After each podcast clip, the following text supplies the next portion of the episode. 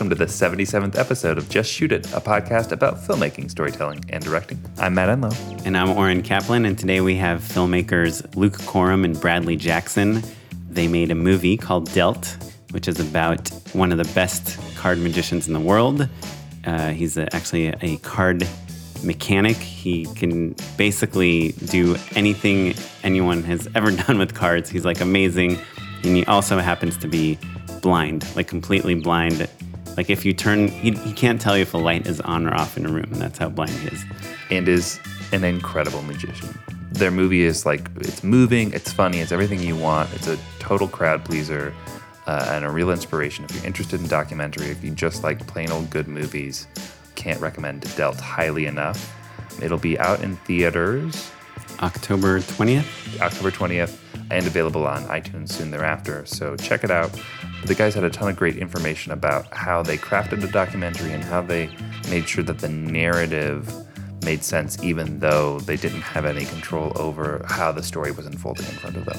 So I thought it was really great. It's applicable to all filmmakers, but especially if you're curious about documentaries, give this one a listen. Yeah, for sure. But before we talk to them, I think you wanted to catch up on something with me. Something with you. So a little catch up. I talked to Bill Mann at the PPS group, who listeners will recall. He's the guy who reached out to me. He's a listener, a fan of the show. And I did those Kentucky lottery spots with the PPS group. And listeners may recall also that you were a little sarcastic about how you didn't get contacted and how you were waiting for their call. So it turns out Bill was like, hey, let Oren know I emailed him. What? And I promised him I would say so on the show. Wait, what's his last name? Mann, M-A-N-N. I wonder if maybe it went to, do you have like a contact form on your website or something like that? I do, but it goes to me. I mean, I don't have anything in my Gmail. I wonder if he emailed Oren Kaplan at gmail.com, which is not me. But people do that sometimes. That could be. Well, just so you know, Oren, people are out there looking for you. Wait, Bill, email me. Or maybe he emailed the podcast? No. Bill emailed me. I'll put you in touch. Okay, well, that explains everything. No, I'm just kidding. Well, cool, well, man. I thought you'd think that was funny. I certainly did. Yeah, no, it's hilarious. Well, cool. Well, so let's jump into this interview. Anyway, we have Bradley Jackson and Luke Korem here. Hello. Sitting with us, producer/writer and director of Dealt. Hello. Welcome, guys. Thank you for having us. Farts, right? Yep. Whoever smelt it deals it. So that's Bradley Jackson. I'm going to distinguish myself from him. And this is Luke Korem, the director. So when you hear jokes, that's Bradley. Yep. When you hear thought-provoking, great stuff that you want to hear about how to make films. That's Luke. Let's edit that last line out a little more. Just kidding. No, that's Bradley. You can edit my line over. That's Luke. So I watched Dealt last night, and the coolest part about it was that you guys sent me a Vimeo link, and I just played it off my phone and streamed it to my Apple TV, and it looked like amazing. Cool. Oh, that's cool. Yeah. We worked really hard on that. Except I couldn't. The good part for you guys is I couldn't be doing anything on my phone while I watched the movie. So that's the way we planned it. It's pretty awesome. It's been a really long time since I watched a movie at home without just checking my emails or anything. Yeah. So I really enjoyed it. Yeah, you picked the right movie to pay attention to, Oren. I got teary-eyed and I was embarrassed because my wife was like, "Are you getting teary-eyed?" And I was like, "No, just." What do you want? Stop talking to me. Well, so listeners at home understand a little bit more about the movie. Give us the log line, the pitch Dealt for us real quick. Yeah, so Dealt is about one of the world's greatest card magicians. His name is Richard Turner. He is 60 years old, and he is also completely blind. And so this film is about his journey, not only becoming one of the best in the world with a deck of cards, but also him coming to terms, but also allowing people to know he's blind, because his whole life it is never really allowed to be mentioned. And anytime someone says he's blind, it became a point of conflict. So it's really about him coming to accept the fact that it's okay that people know that, but also what I do does stand on its own. Mm-hmm. It kind of starts off, you think it's a movie about a guy who's a superhero almost. And then what I always liked about when we're working on it is it's a little bit more of about a superhero who's becoming humbled. Mm-hmm. And by the end, his humbling leads to an acceptance, which makes him a better person, which makes him more super, in my opinion. So. And he's a black belt martial artist. Yeah, that's black belt. So, you know, little things like that. He is Daredevil. And he got his black belt while he was blind. Yes. Yeah, he's been blind since the age of 9. So it's... Yeah, he started losing his sight at age 9 and was told at that point, you will eventually lose all your sight. Yeah, he was legally blind at 13. And then by the time he was 40, he became zero light perception. So he can't tell if the lights are on or off. So. And do you guys know... I know in the movie, he says he contracted a disease that made him go blind. Yeah, so he says that him and his sister both had scarlet fever, and that's true, but there is no real distinct... His sister is also blind, and that's kind of like a reveal in the film when you watch it. A little plot twist. But it's really not certain exactly what it is that he has. Like, we know it's something that was in his family. It's just not certain exactly. They say macular degeneration, which is a broad term. Basically, a hole started in the middle of his vision and went outward. Mm-hmm. Yeah, I thought you guys did a really good job of illustrating that in the movie. Well, you know what's cool about that is one of the people that did our visual effects, one of them who works on that, he is somewhat blind in one of his eyes. And he actually gave us some... So I would talk to Richard and be like, hey, Richard, what was it like? Because he vividly remembers. Yeah. Mm-hmm. Richard Turner is the subject of the film. He was like, it was like, you know, I remember it going dark in the middle and stuff. And I remember it being kind of blurry. And then the guy who did visual effects was like, it's also kind of smeary. Mm. You know, it like smears across the screen. So they did that. And when they first sent us the first samples, we're like, this is really good. You know, That was really cool. That's cool. And your VFX guy is like, everyone's always hated my VFX because I never really do anything in the middle of the frame. But you guys are the first people to appreciate that. The first people to ever do that. Yeah. Bad joke. Hashtag bad joke. So cool. Well, I imagine that most interviews you guys have been doing. I know the movie's coming out soon, right? October 20th, yes. Hey, congrats, guys. I should also say I saw it at Hill Country a couple months back, and it killed. It was such a blast to watch. Everyone had such a great time. Like, I think you guys already had distribution at that point. Yes. Yeah. But it was just like it's so awesome to see something like that and know, oh, man, this is just going to go over so well with audiences, right? Yeah. So... not to cut you off, Oren, but were you going to ask distribution or? No, I guess because I know you guys are kind of promoting the movie a lot now because it's coming out soon. Mm-hmm. I imagine most of your interviews are probably about Richard Turner, about the movie, about how you found him and all that stuff.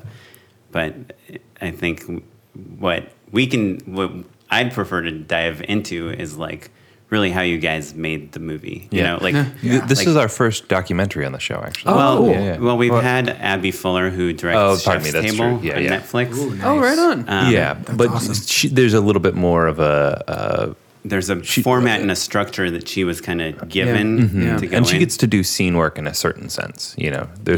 She's setting things up a little bit more. So your first feature doc, that's us. Yeah. Great. That's awesome. So. That's fun. Right? If it's not, we'll just say it is. Yeah. It is. Apologies to a previous guest. That's why I'm blanking. Well, that documentary is probably awful. It's a really bad film. But I think it's because watching the movie, and if our listeners, when you guys see the movie, you'll see like there is very much like a lot of twists and turns and reveals, and like it very much feels like a structured movie. Like there's definitely like a third act, right? Yes. The 1 year later part. Yes. That kind of. Well, changes like at first I thought it was an epilogue, but then it's like very much its own.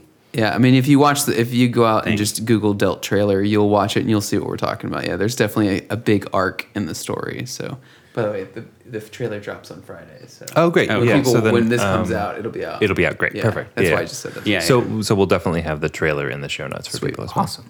Yeah. But so I guess I'm just curious. How it maybe give us the quick version of how you found Richard Turner and decided, you know, got into making a documentary about him, and then maybe I'm just curious about how you figured out the structure and what to shoot, you know. Well, okay, so basically to sum it up, Bradley came to me and said his roommate had heard about this magician who's incredibly talented who's blind. You know how when like you have a roommate or a friend who doesn't work in film mm-hmm. and they go, I've got a great movie idea for you, and then you automatically go, I can't wait for this conversation to end. Sure, right, sure. This is the one instance where this worked out. I'm not joking. That version is like 5% better than the version of when someone comes and says like, oh, you should make a movie about my life. Yes. That has happened to me a few times as well. But no, like so Luke and I made a documentary before this called Lord Montagu. You can watch it on Amazon or iTunes. It's about an iconic British aristocrat. And it was just kind of a really amazing experience for the both of us getting to work on that documentary for 3 or 4 years.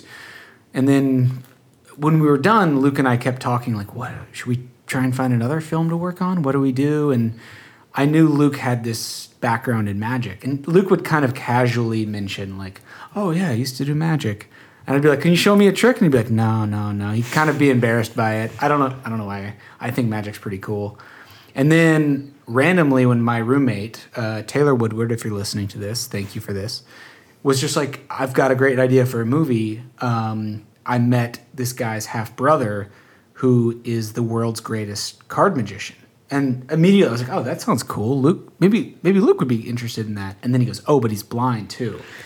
And I immediately go, you might like, not be that interested. Yeah. And I was like, I'm not interested anymore. I don't want any of that. No, I was like, I pretty much was thinking this isn't real. That's one of those urban legends. And sure. He's like, no, his name's Richard Turner. He lives in San Antonio. Mm-hmm. He's like 58, 59 years old at the time.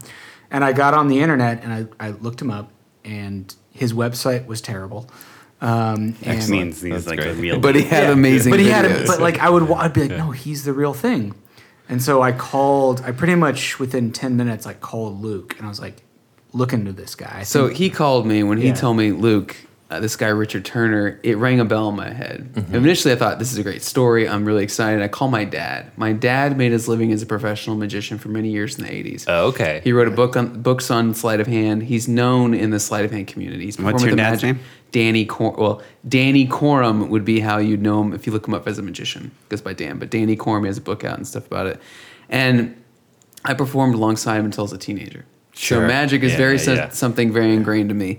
And I called my dad up, and it's exactly what he said. I was like, Dad, have you heard about this guy, Richard Turner? He's like, Luke, I've been trying to tell you. You need to make a film about Richard. I was going to say the one thing better than like your roommate giving you an idea for a movie is your parents giving you an idea. Right. So you guys get both. It was a classic case, and I was like, oh, I do remember. But we were in the middle of finishing my first film, and I was like, I just wanted to make that first one. Shut up, Dad. Yeah. Like, I'm trying to make tell me how to make a movie, Dad. So he calls Richard up. He called him up, and he's like, hey, you got to meet my son. And turns out Richard had a couple of people, mm-hmm. One in New York, one in LA, wanted to make films about him. I live in Austin. Bradley at the time did as well. We drove down immediately to San Antonio and we're like, we got to make this documentary about you.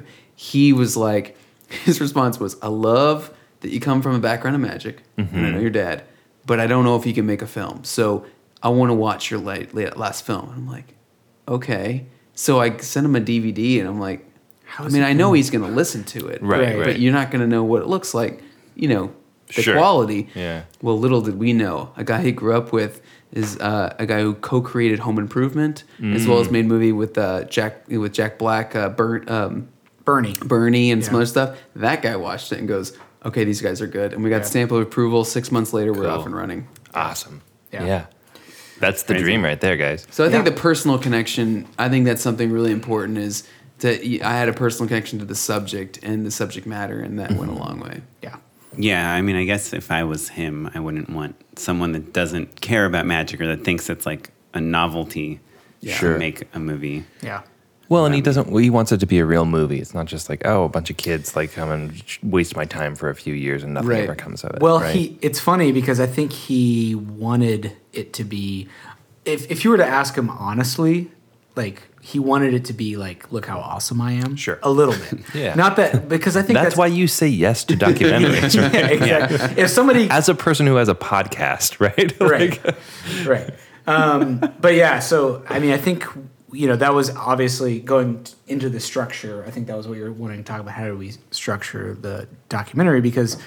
I mean, a lot of people think documentaries don't involve writing. They just you're just capturing what unfolds. But oh yeah, I did notice a pretty prominent written by credit. Yes, I mean it's a It takes 20 seconds. It's a solo title card. No, I know. I'm joking. That's a joke for the you podcasters. But it is something I kind of obviously I recognized your name because we've been emailing and stuff. But it is something that I was wondering to myself, like, I wonder if most documentaries have written by credits. A lot of them do. You know, I think that the thing with documentaries, especially if it's something that it's a subject that's currently living, it's not just historical. You know, we're not talking about just diving into the Civil War or something like that. But if you're actually following something present day, there is no script. You don't know what's going to happen tomorrow. Sure. You don't know that person well enough to know their full story. Right. So with Richard, all we knew was he lost his sight as a kid. He's amazing at cards. And he's this fascinating subject. That's all we knew. Mm-hmm. And then when we got to filming, that changed. And so writing is really, it's ingrained. It's kind of like in the edit. Mm-hmm. It's also in the interview questions you come up with. Yeah. It's also in where do we go and when do we film and when do we need to be there for what might happen. Right. Very heavy, always, very heavy whiteboarding as well. Yeah, a lot of guessing. A lot of guessing. Well, what's interesting is in addition to our first documentary, we wrote like treatments, long treatments. Like our first documentary, we actually wrote in Final Draft a script. Really? Wow. Yes. Yeah. With dialogue? Yes, with because he had already done a long filming trip in the UK. Oh, so like kind of VO and things that are connecting the story. Yep. And with this one, we didn't go that far. I think we did that on the first film because we were so terrified. Movie Magic screenwriter. Yeah. Kind of just like phoning it in. Yeah. But we wrote we wrote a 5-page outline of and the first 10 minutes of the movie is almost exactly as we wrote it. Mm-hmm. The rest of it, obviously, we couldn't predict, but there's moments in the film that we, from the beginning, had written out in this document, which we just went back and looked at. It's pretty cool to be like, wow, that actually is in the final film. Yeah, well, and the sister reveal, there's all these things that you know. What I like about how you guys open the movie is like, first of all, I was telling my wife, I was like, this is about a blind magician, and you don't address the blindness in like the first 10 minutes. For quite a while. Yeah. Long enough to the point where you're like, wait, I thought this was about a blind guy. Yeah. Right? Yeah, which is, I mean, obviously quite intense. Right. Well, it's part of it. Great. There's a 2% people that will go and watch it. We learned from our test screenings that don't know. Mm-hmm. And so, we wanted to kind of, let's not address the obvious thing in the room, but also the people who don't really know. Let's make that surprise, but let's just not draw attention to what people know they're going to go see, right? So, let's not talk about it. So you forget about it. And I think when you watch Richard throughout the film, there's sometimes you forget he's blind.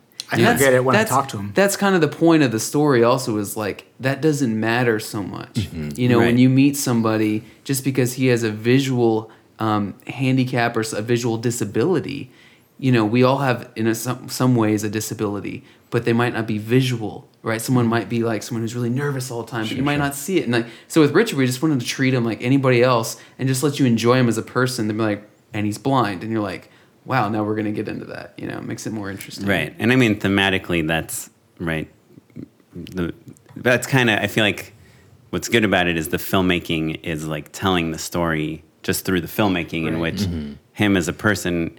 He never wants to be anyone to lead his introduction as, hey, here's a blind magician. Right. Yeah. It's here's a magician, and you might notice later on that he's blind. Yeah. Which is I mean, it's so, the type of magic he does. In the documentary, he calls himself a card mechanic. Yeah. Right, yeah. And he does all this magic for our listeners where he's guessing, you basically tell him what card you want him to deal you, and he'll deal it to you. He demonstrates. He's what's known as a card mechanic. A card mechanic is someone who can demonstrate the ways you can be cheated at the card table. Mm-hmm. So if you say how many players you want, what hand do you want, he'll deal four. You say you want four hands. What player do you want? Three, and he'll deal you four aces in your hand. He can control the outcome, which is it's a skill more so than just magic, but it is magical. Right, but it's not just something that a blind person should be able to do. No. Or a sighted person. Yeah. Or a person. Well, that's the thing. Even people with sight can't do what Richard does, which is pretty incredible. Right. Well, and I think also you guys do a great job of really illustrating the level of obsessive-ness, right? Yes. Early in the film, he's taking you through like he has like a stockpile of like cards, and he'll go through like I don't remember how many. He makes this joke that he goes through like 3 packs a day. Yeah, right. 3 pack a day habit. Yeah, right. He used to have a 6 pack a day habit. Yeah, right. Yeah, and literally like, but they're packs of cards. He's shuffling cards constantly. 16 hours a day. Yeah. He and it's all genuine. Actually, the only time I've ever seen him without cards is when we were doing his main interview for the film, because we were micing him and we had a boom mic and a lav and on him, and you can't have a guy shuffling cards and making that sound. Right. And he was a little agitated. Oh, as soon as we take breaks, it was like a smoker. He would immediately reach down and pick up that deck and start shuffling it. Yeah. It was almost like you could like feel, like if we had like a heart monitor, you would feel his heart go down. Like you'd hear it. Like so, it was amazing. Well, his wife tells the story that they're like having sex, and she's like, here's like, yes, he's known for making love while shuffling a deck of cards. But let me ask you this: do you think if you handed him any card from the deck, he could feel what card it is? I don't know. That's cool. I'll tell you this. I've seen him do just about anything that I thought was impossible, so I would not rule that out. Because I feel like he must have this tactile skill to feel. So something that's not in the film, but he is the touch analyst for the U.S. Playing Card Company, which makes all of Bicycle and B cards.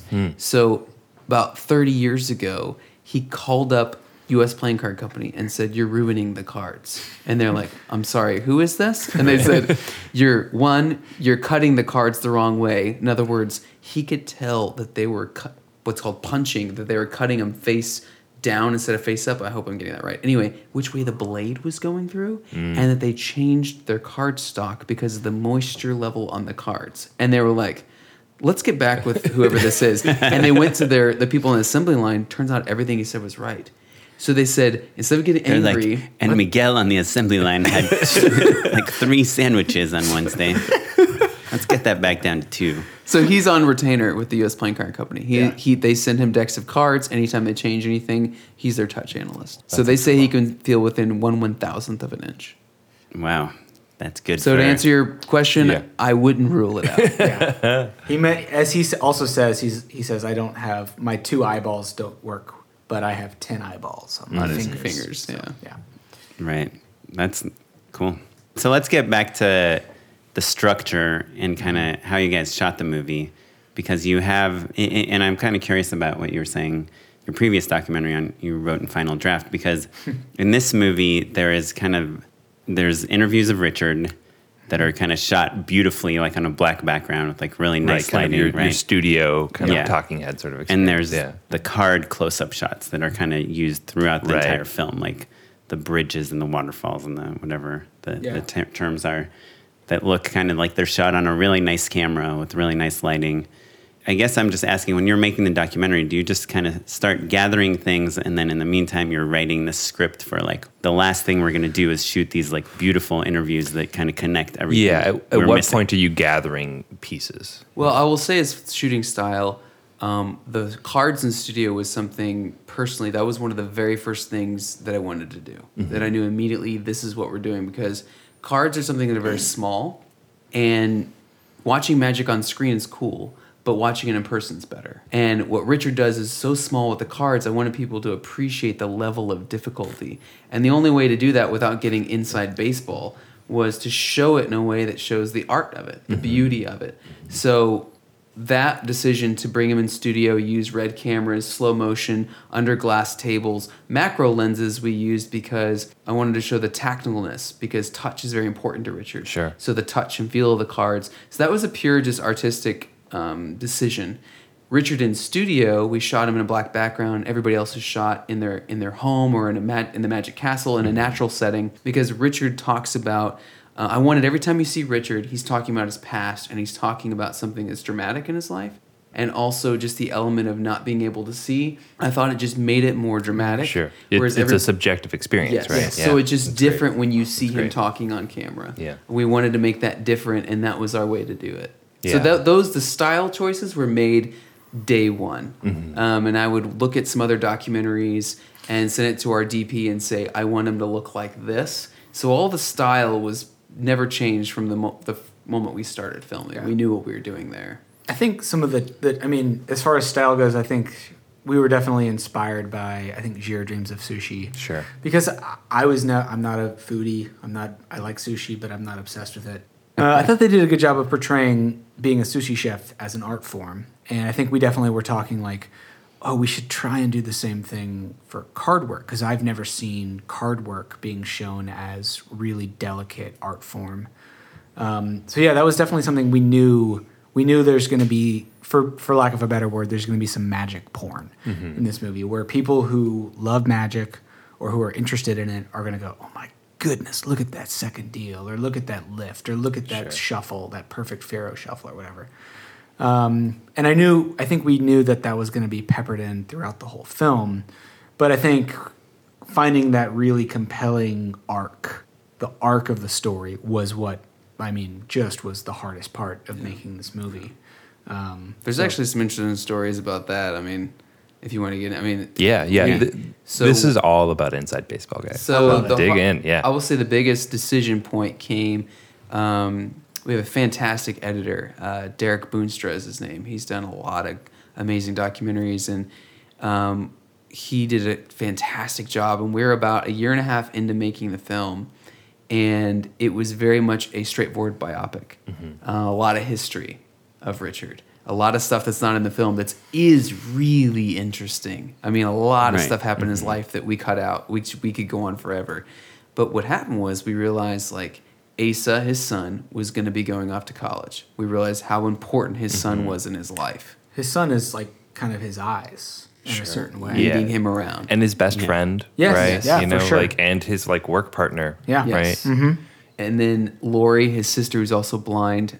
When we did our first rough cut screening, people were just like, because we like to do that early on, people were like, man, I love Lori. Everyone was just Lori. So we knew that was important. We also knew something might happen when Asa go to college, because he's in high school. He's a senior. So what happened was, when Asa left for college, that's a big moment in the film. We won't get in too much into it, but things were changing, and we realized, in real life, and so we took. Yeah, to me, that's the moment. We took where my wife was making. Do I? That's the moment where my wife was trying to talk to me, and I'm like, just don't talk to me. Yeah, I mean, that's the third act, really, things get, the stakes are high. Sure. So we scrapped about 2/3 of the edit. We had basically a whole movie cut. Yeah. And what we did is we kept the most important parts of Richard's past life and found ways to continue the story arc, but dip back to them when it was necessary. And that's really what made the movie what it is. It was chasing the story. It was listening. I think there's a great line that says, when you set out to make a documentary, if what you start out to make is what you end up with, then you're not listening. Sure. And that's a great thing to think about, because when you're in interviews, people are telling you things you didn't know. And when you're with a subject who is present day, his life is changing, her life's changing. You got to listen and look at that footage and be like, things are happening. This is the story. As much as it might pain you to scrap a lot of work, even if you're throwing away a movie effectively. Yeah. So I went to Derek, our editor, and I was like, "Dude, we got to do this." And he understood. He was like, "This is the better story," and we all collectively, Bradley, everybody's like, "This is the best story. Let's do it." So what was the original story?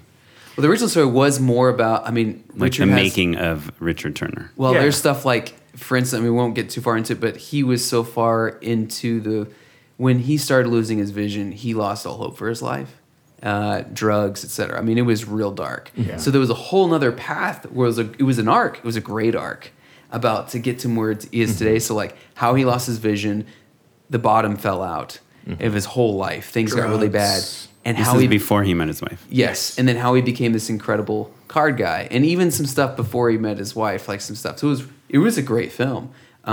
It just wasn't as powerful as the present day character, which Richard is so amazing. We wanted more Richard on camera, more of his family, more Lori, more that. And that's what resonated with people. Sure. Yeah. I think two documentaries that do a really good job of this. One's very recent. One we always talked about in the past was The Queen of Versailles. Mm-hmm. Oh, yeah, which if you haven't seen that documentary, it's great. It's essentially, they start out we're gonna make a documentary about one of the richest families in America building the largest house in America, and then halfway through... And it was almost about the guy, right? Yeah, exactly. It was like a puff piece almost, and then halfway through, they lose all their money. Right. And instead of like being like, oh, we got to scrap the documentary, like, no, this is a better one. This is the movie. Yeah. Well, and I think as an audience member, like that moment where you're like, oh my God, I can't believe this is happening. Mm-hmm. And you have that second where you're like, oh, the filmmakers are all freaking out right now, yes, capturing this moment. There's that extra layer of fun. Yeah. And I think that's kind of the thing that maybe is almost an expectation for filmmaker or for audience members now when you're looking in documentaries. Yeah, you want to surprise them. Yeah, exactly. Well, so I do wonder, so there's this kind of subplot about him being nominated for Magician of the Year. Yeah, for sure. Is that something, like, I guess I was trying to figure out if that was like a little manufactured or luck. No, not manufactured. We fell into it. You always need a little bit of luck when you're doing this stuff, you know, like it's like a card game. Yeah, we needed, you know, what happened to happen. He was nominated for Close-Up Magician of the Year. Don't spoil. Yeah, we won't spoil. It's a big deal. Anyway, so what happens in the film actually happened, and we were like cheering when both, like, we knew we had a, like... Sure, you're like, this is our ending. We did it. It really was, like, fortuitous for us. Yeah. And it definitely, like, we almost... There was a brief moment where we almost didn't film that. It was kind of like, oh, we can't afford this. Like, oh, geez. Yeah, so actually that brings up a great question. I'm really curious about, you know, the act of making a documentary. Like, how many years did it take you guys to shoot? This one was 3 years. 3 years. So 3 years of your lives. From the time we met Richard about 6 months before shooting. And how many people are, like, in the core team, like, working on this actively? Six people. 1, 2, 3, 4, 5, 6. Director, writer, producer... editor, DP, sound. Right.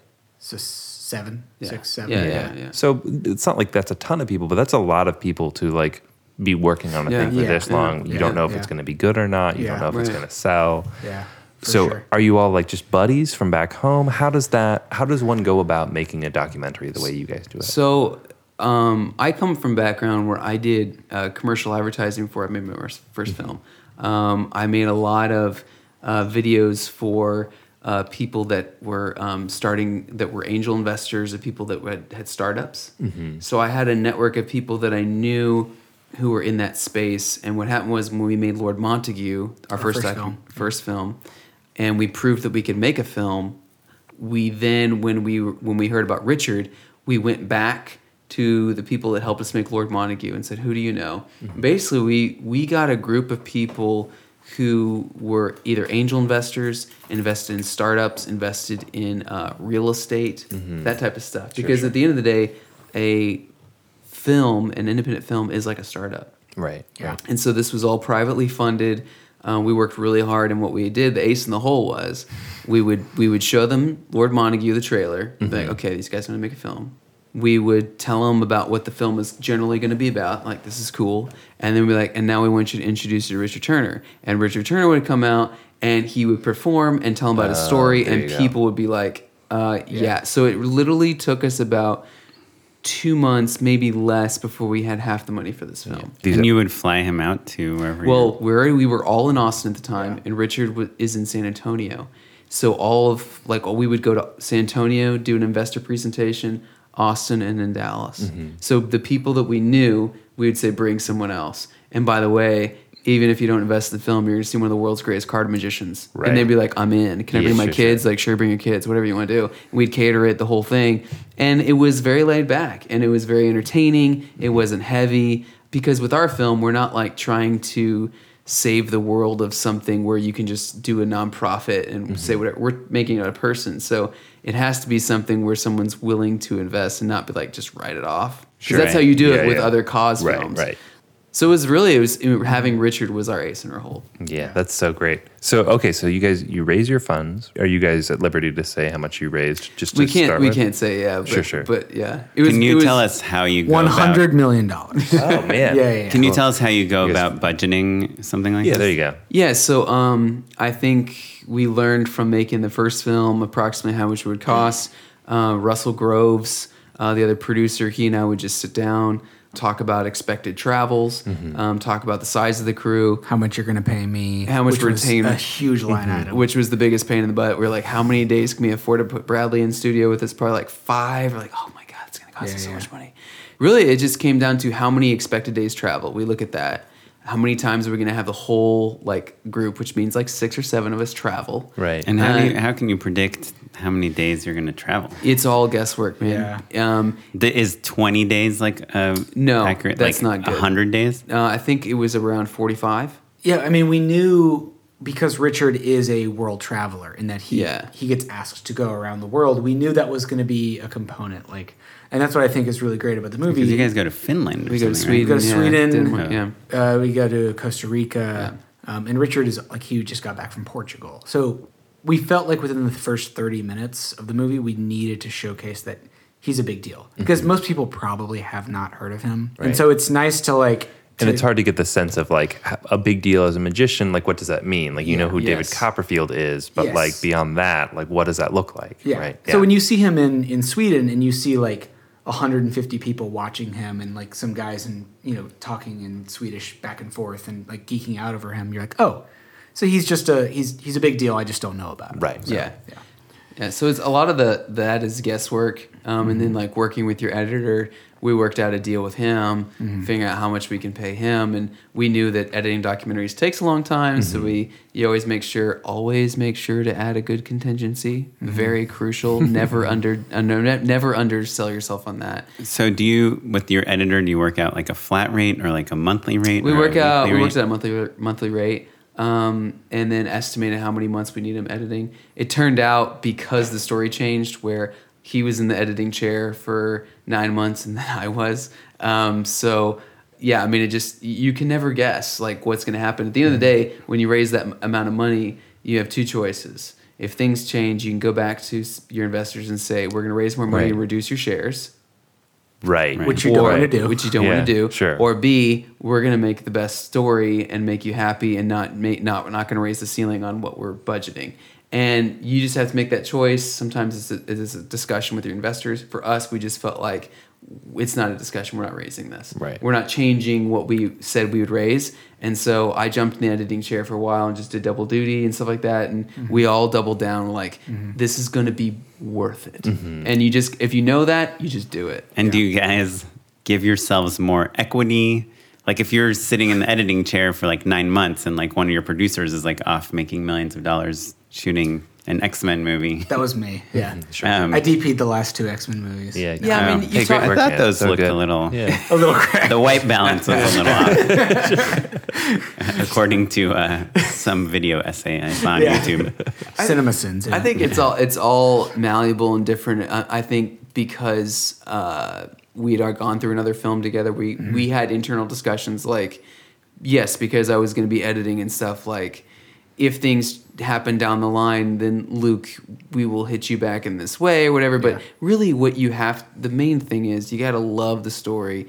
You all come together and say, we're all sacrificing. Because when you're an independent filmmaker at this stage, it's about making a great film. And all that stuff's going to come back to you. So don't worry about it. You know, like, can you pay bills? Can you make a good film? And are you in it? Are you in it for the long run? Yeah. And that's really what's about. And you're married, I'm assuming? Yes, I'm married. Does your spouse like say like, what? You're going to work for 9 months without getting paid? No. So she's amazing. She's amazing. And also like, she knows my background of like, I mean, I've been an entrepreneur since I was like, when I left high school and went to college, I was making videos all through college, and I was always making money doing that. And when this film came around, it was like we knew how special it was and the opportunities that can come. And in this business, you have to risk, or there is no reward. Sure. And so it was more like a discussion, like this is worth it. It's going to work out. Yeah. And if I have to take something on the side and we don't get to see each other much for a little while because I'm working all the time, then we do that. And so that's what we did. And that's just kind of like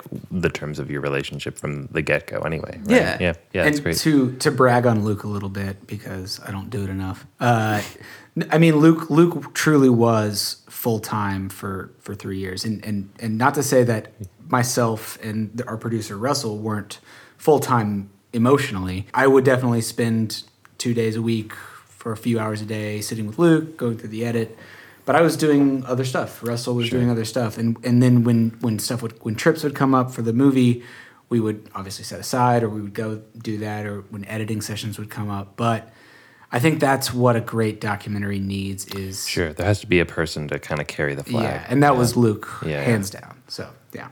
Cool. Can I ask you a little bit about just like the technical stuff? Yeah. So when you are planning a trip, how many cameras do you bring? What happened was we did a lot of verite in the film. Mm-hmm. So initially I thought like we had a DP named Jacob Hamilton, and every trip was going to be planned, and we had this because it was originally a biopic. So like we knew what we were filming. Sure. When things changed, we bought a camera, and I did a lot of filming as well. C300. C300 was fantastic for us, came in the clutch. It's the perfect documentary camera. Yeah, and now they have this the next version of it. Mark II. Pretty great. It's great. Yeah. It's really good. So this whole film was shot with, for those of you who want to know, is all with C300 and Red. Yeah, we shot the Red for the studio and the card stuff. Yeah. Because we wanted that extra cinematic look. And the C300, does it have autofocus? Or do you have to manually focus everything? You know, the update came out while we were filming, so we're just like, screw it, let's just keep going. So, but it does have like built-in ND, and like it's like it's a one-man band. It's a workhorse, you know. So is it better than the HBX 200? Because that's what I got. I would say so for sure. Okay. What about the DVX 100? Ooh, I don't have that, but I do have a PD 150. Yeah, buddy. Oh my god, I do. Yes, I sold that on eBay several years ago. Good call. Yeah. Or they'll sell you another one if you want to. Still held $1. Yeah. I just use it as like a prop, like whenever there's a videographer. Actually, I use the HVX. You should have a display case of these, you know, retired cameras. Yeah. My wife would really want 75 cameras sitting out here in the living room. Luke, you should talk to them about how we shot the Magic Castle stuff, because that's really interesting. Yeah. So. So basically, just to answer your question, I would, because I could also do cinematography work, that made life a lot easier. So on trips, we'd have just two cameras. That's mostly what we did. Did you bring lights? No. For interviews. Of course. Yeah. Yes, interviews. Like light panels or like a big Kino kit or something? Like we do like a big bank. I don't know all the terms for all this stuff, guys. I just know how to make things look good. I'm not the DP. I just say, yeah, that looks good. That doesn't change the lighting there. Sure. I'll say this. When we interviewed magicians, we wanted to look like more well-lit, more like theatrical. When we interviewed just friends and family, we do natural light. That was a stylistic choice in the beginning, just so you highlight someone. This is someone in the arts. This is someone who's friends or family. The Magic Castle was interesting.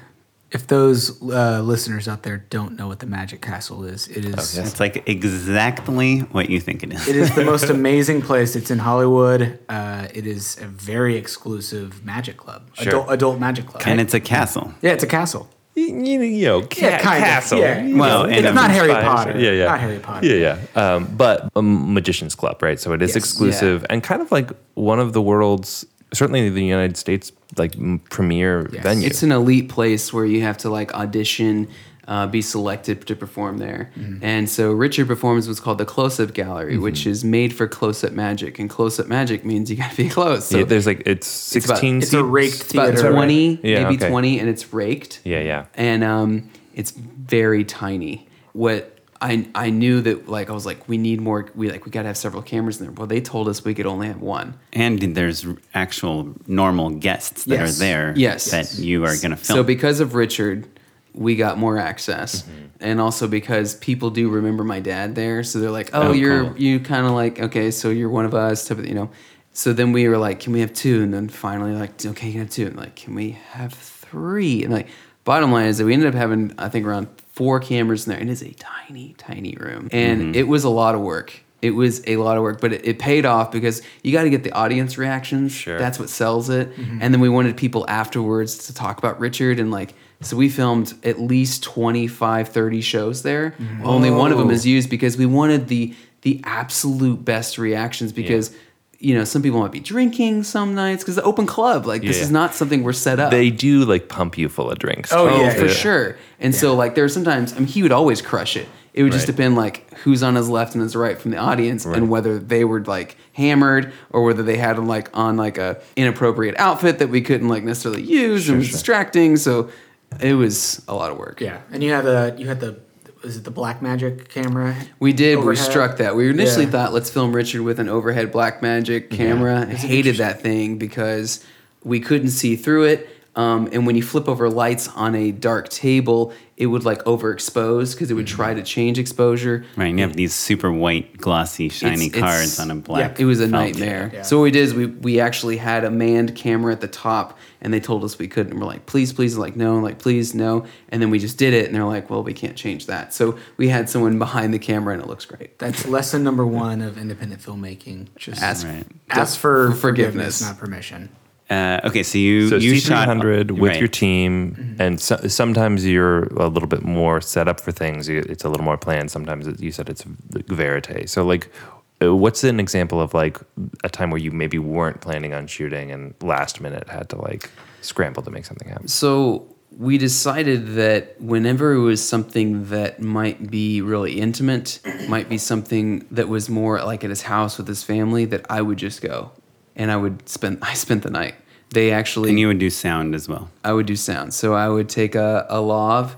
I got really good at it. I had to learn. I asked our sound guy. I was like, Sean, can you show me how to mic these, like how to do like a really great mic? Like I'm not going to pay you under the shirt. To shoot and he's like, why would I do that and put myself out of a job? Yeah, Sean, no, you don't understand, man. Like, I'm going to do this like 80 times. So like, you're going to go on all the trips like everybody else. This is just me. Right. He wouldn't show me. So what I did was I would just watch him obsessively, and I learned. Sean didn't show you? Sean never showed me. Oh, what? So I just watched him. He's like a magician. And I would a good sound guy never reveals his tricks. Look at his kit, and I learned once a mic, twice a lesson. Yeah, he was. Right. And he was like stubborn about it too. And I was like, we're friends. Like, come on, Sean. Yeah, I'm not going to bring you anyway. Sean? Yeah. Sean, if you're listening to this. I'm giving you points on this movie, Sean. We're not giving him any points. No, okay, fuck that guy. He got paid, though. He got paid every time, though. He got paid so much. So Moleskin, the whole thing, I just looked at his kit and copied it. Yeah. And we got a nice mic under the shirt. I would mic up Richard every time. We had this really nice compact boom that would go on the camera that was like, I think it was like a $1,200 one. So it was like a really nice short shotgun condensed microphone. Again, just looking at what Sean had and copied all the stuff. And then put that on there. It was great. And that helps a lot. So like in the film, you'll see a scene, for instance, like when Asa goes to college. I was spending the night at their house. And that was, by the way, we didn't really get the good stuff until about at least 3 months of me going there all the time. Mm-hmm. Because then they stopped caring and performing. Mm-hmm. And they're like, oh, Luke's here again. Yeah, yeah. Oh, the guys are here. Yeah, we became almost part of the family, right. And they don't act for you, they perform.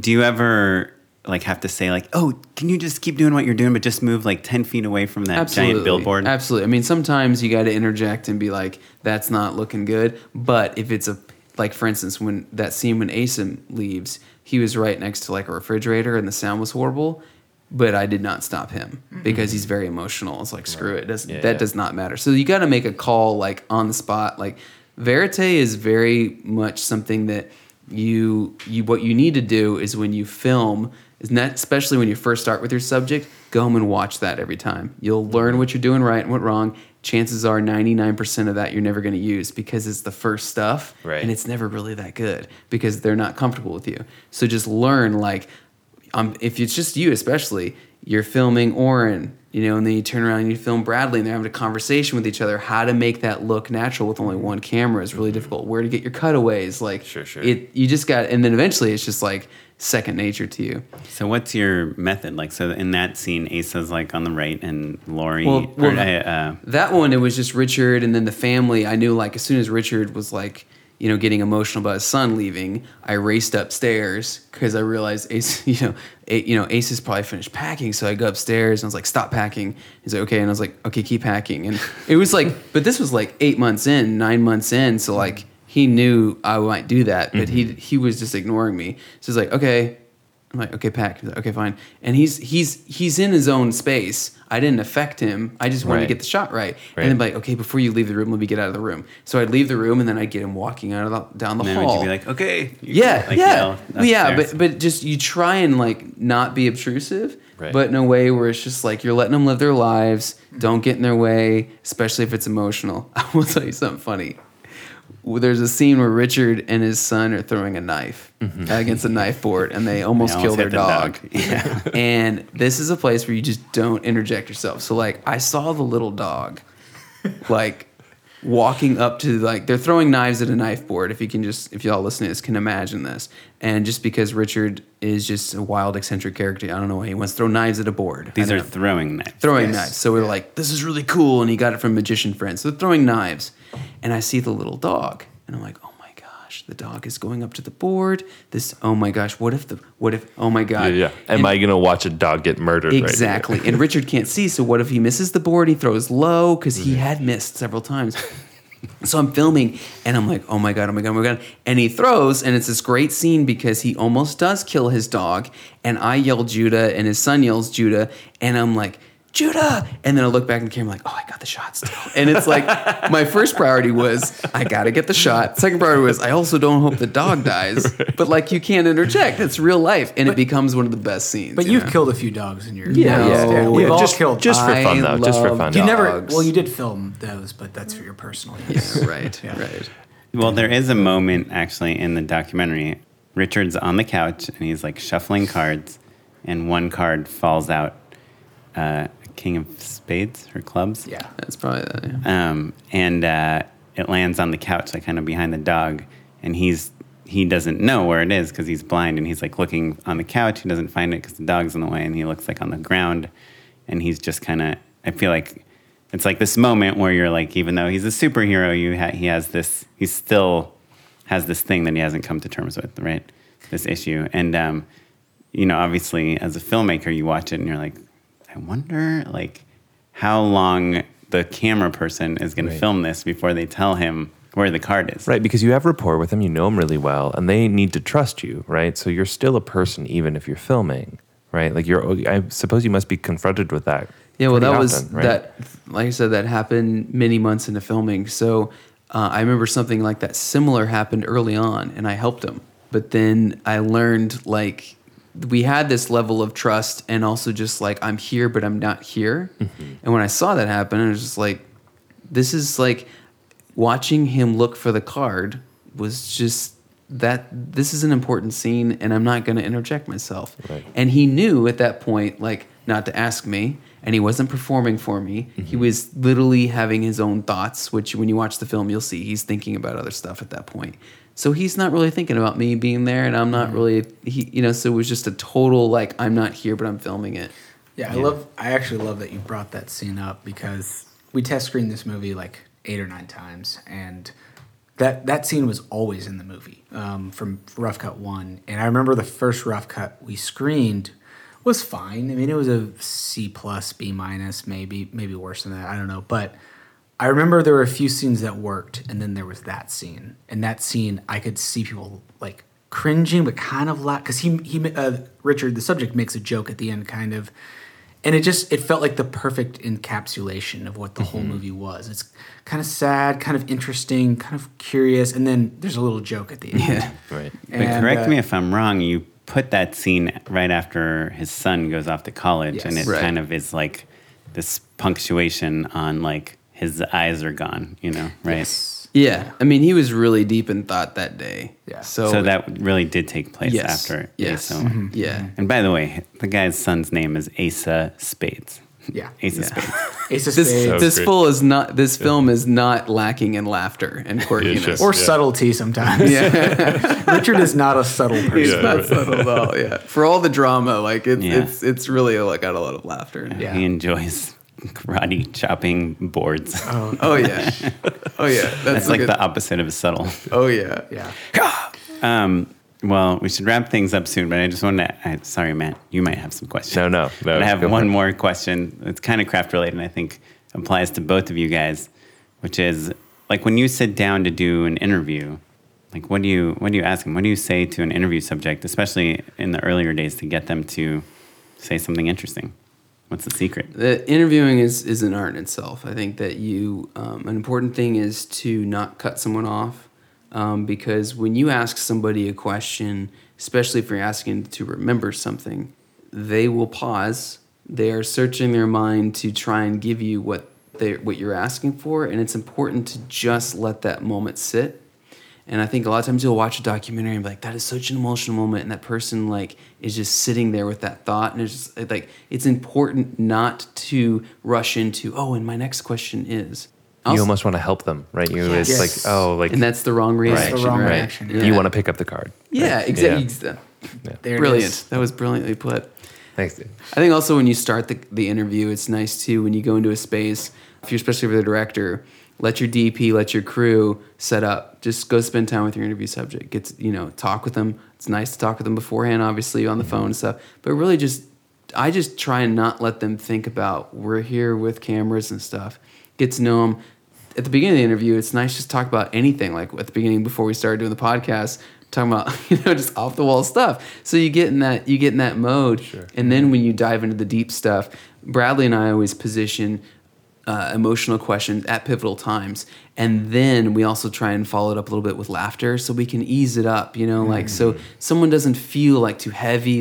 And then when you get into it, what Bradley and I do is I'm interviewing. And I don't look at my questions ever. And then I'll ask Bradley, I'm just having a conversation, because if you take it a different direction, I'm not going to say, well, my next question was this, so let's go back to that. No, right. We go down the path that we're going down. And sometimes 30 minutes in, I'll be like, hey, Bradley, where are we at, man? And he's back there checking off stuff, making sure we're not missing any points.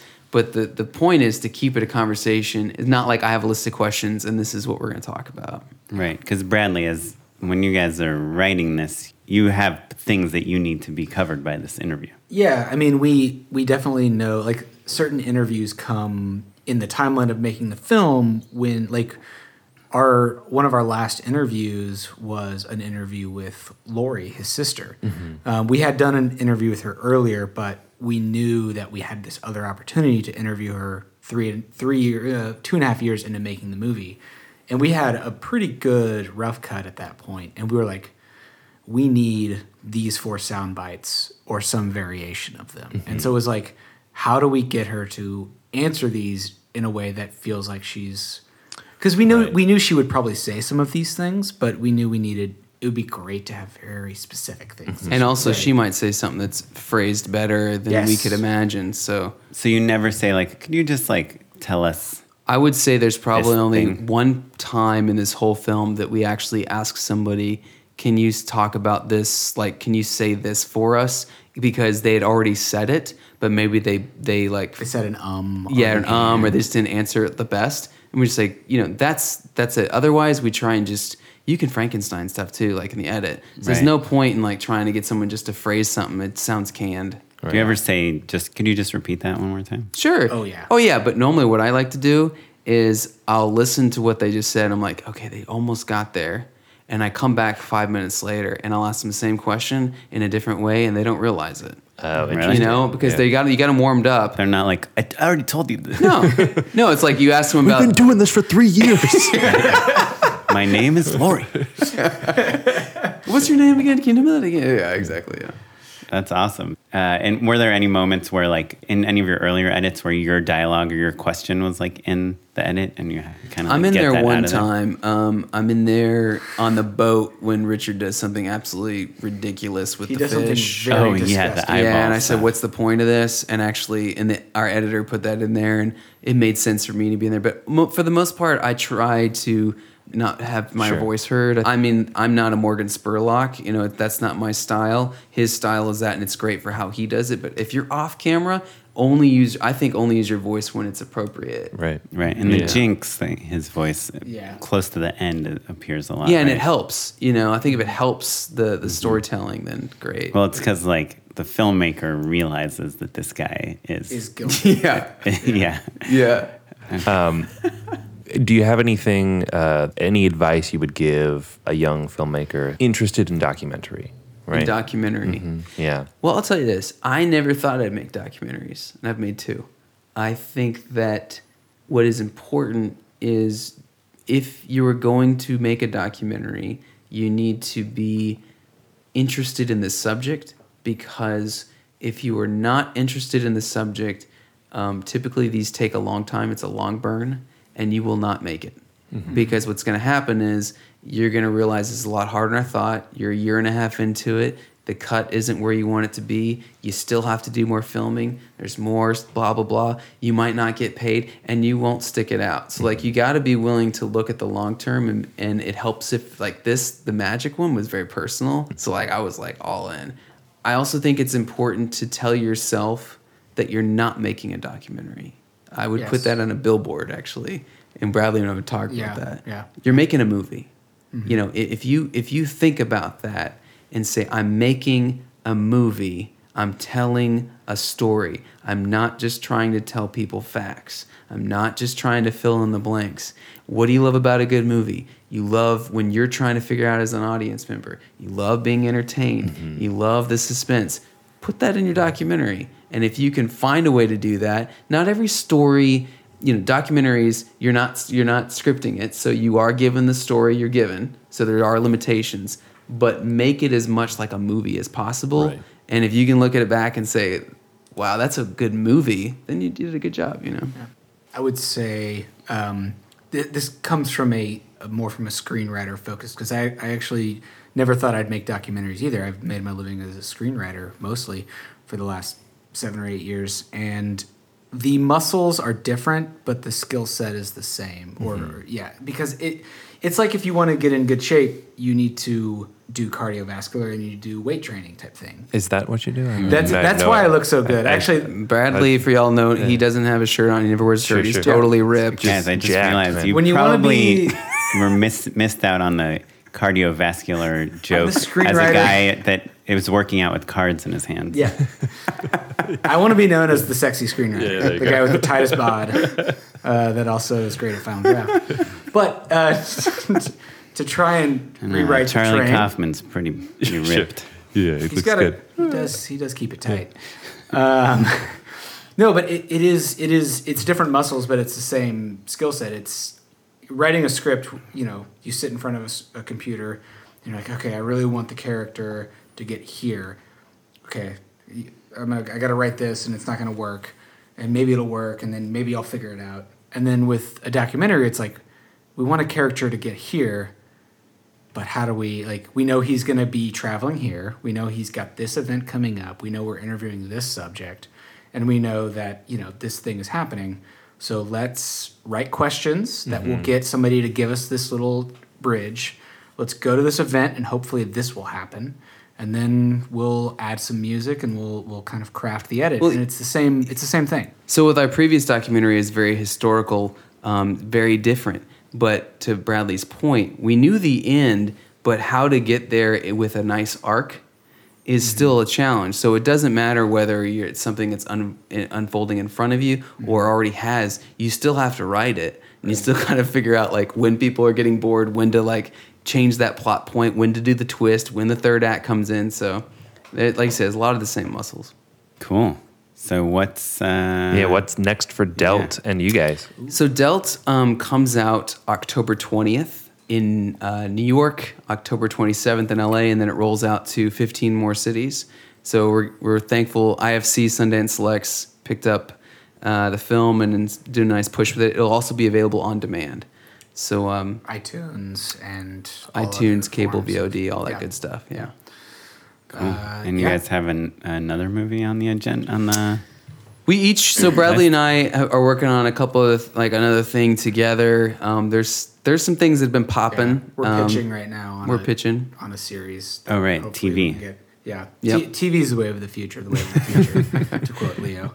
Yeah, so working hard, and Bradley's got some other projects. And you're pitching docuseries or scripted stuff?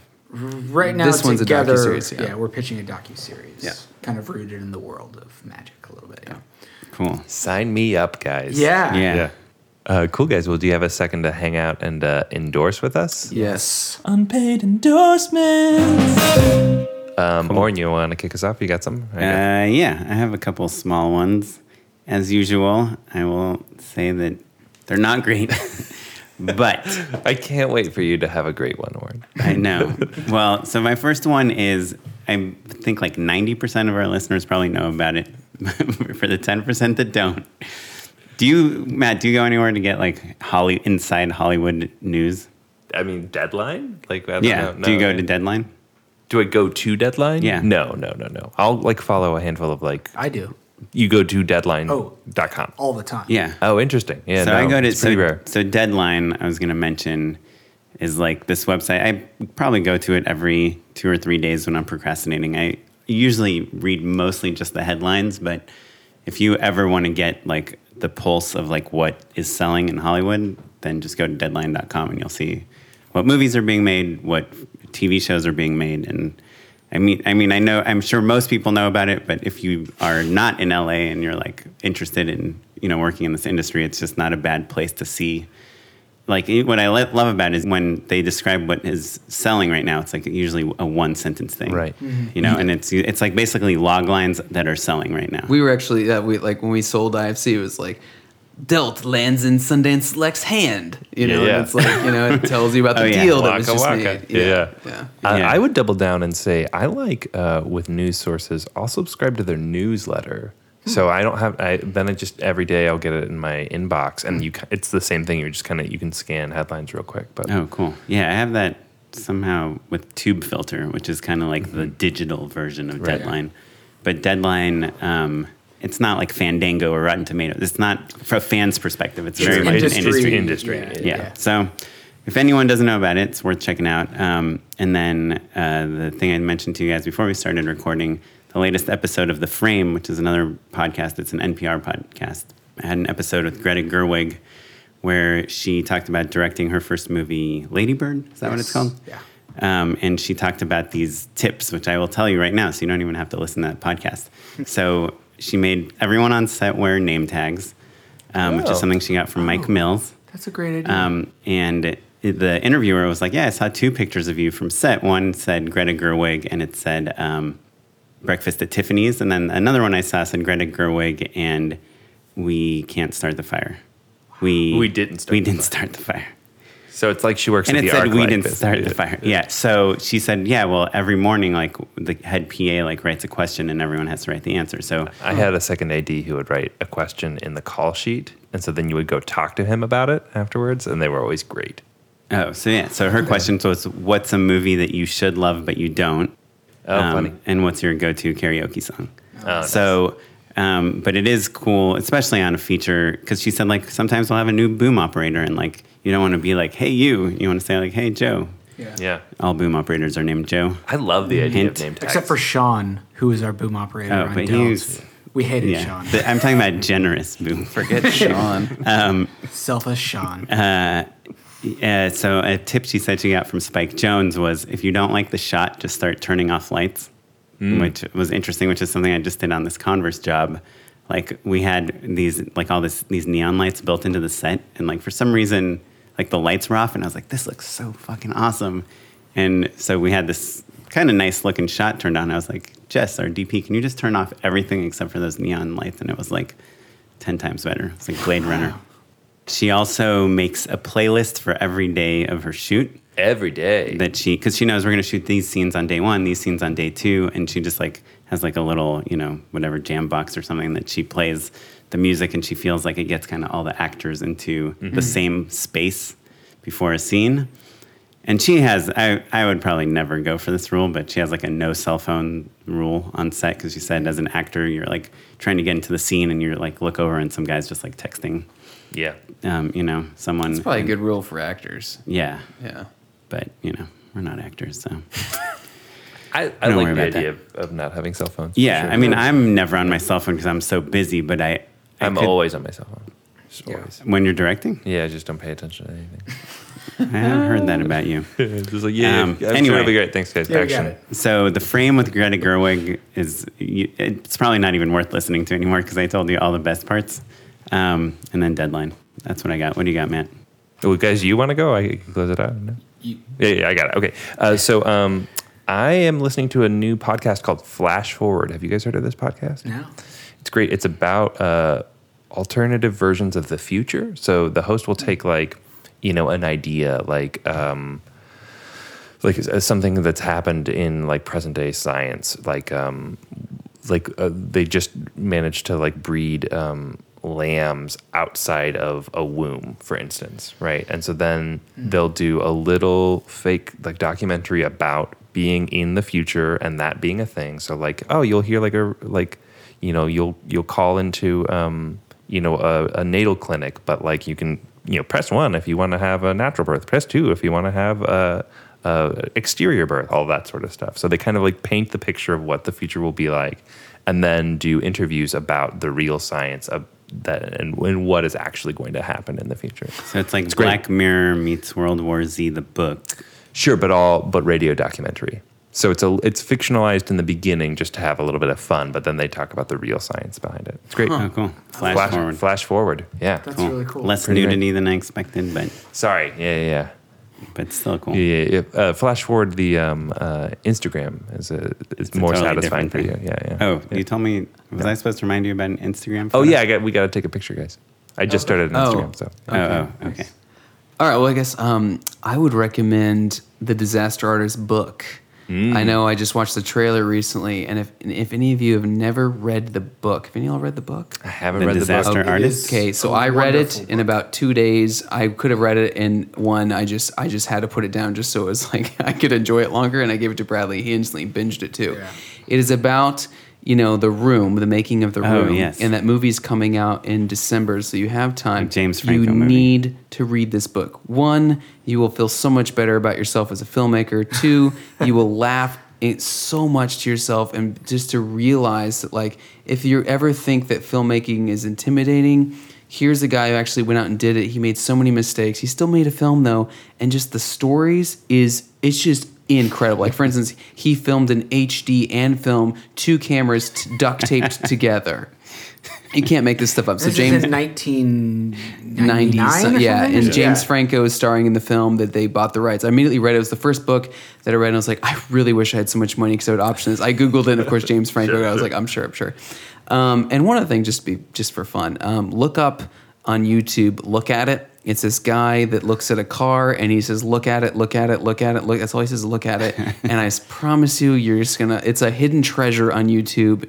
It's hilarious. So for a good laugh, very very funny.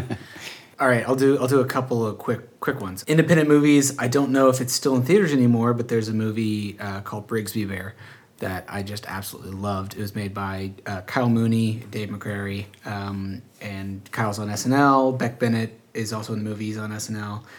It's kind of like The Disaster Artist in a weird way. It's just about people making movies, and it was really sweet and very, very lovely. A movie coming out that I got to see at Sundance is a movie called "Call Me by Your Name" with Armie Hammer, and it's kind of a tough sell, but it's a really good movie for the first 2 acts, really good, but then the third act happens, and it is just.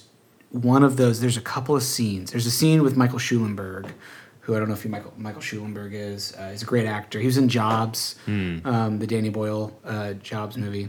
And there's a scene with Michael Schulenberg and his son, and I can't get it out of my head. I saw it at Sundance 6 or 7 months ago, and I still can't stop thinking about that one scene. It's just powerful. That's coming out in theaters really soon, right? Yeah, I think everyone's saying it's going to get all the Oscar buzz. And Call Me by Your Name. The trailer's out now. It's really interesting. Mm-hmm. And then just a quick podcast shout out, just because I love Pete Holmes. But Pete Holmes has a podcast called "You Made It Weird" that I really, really, I really jam to. It's one of those podcasts that makes you feel less alone. Like when I first moved to LA, I didn't know a lot of people, and so for some reason I started listening to that, and it just kind of made me feel less alone. But he has an interview with Michael Ian Black. And I've always thought Michael Ian Black is he's a funny guy, sure. But I've never really thought beyond that. And then this interview with Michael Ian Black just kind of blew my mind. And it's 2 hours, and it's just so funny. And then it gets really emotional and really deep. So check that out. Cool. That's his specialty. Yeah. So by the way, guys, do you believe in God? So you guys want to talk about God? Yeah. We have the God convo? Yeah. But that is a good tip. If you want to feel lonely, move to LA. It'll take about 2 years. That's why I live in Austin. New York, though, guys. New York makes you lonelier. Yeah. New York is the loneliest city in the world. I would say New York is more lonely. What? Yeah.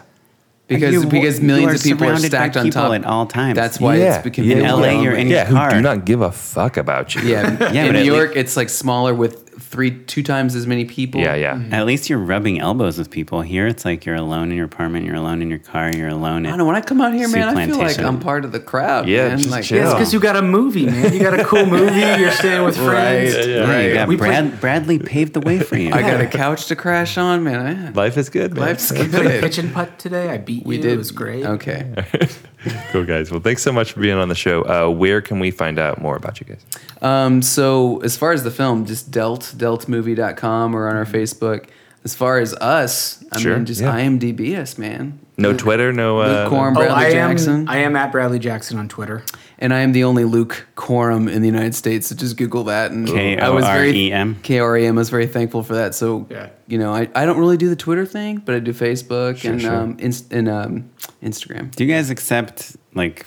Facebook friend requests from people you don't know. Only from like strange hot babes. Yeah, exactly. Yeah. Who are clearly not real. Yeah. If you have one friend and you joined in 2017, 2 days ago. I will say I judge the dude, like your friends who do accept them. And you're like, come on, man. How stupid are you? Yeah. Well, I think I've gotten some like requests from podcast listeners. Yeah. They're like filmmakers with no mutual friends with me. Right. Yeah. Yeah.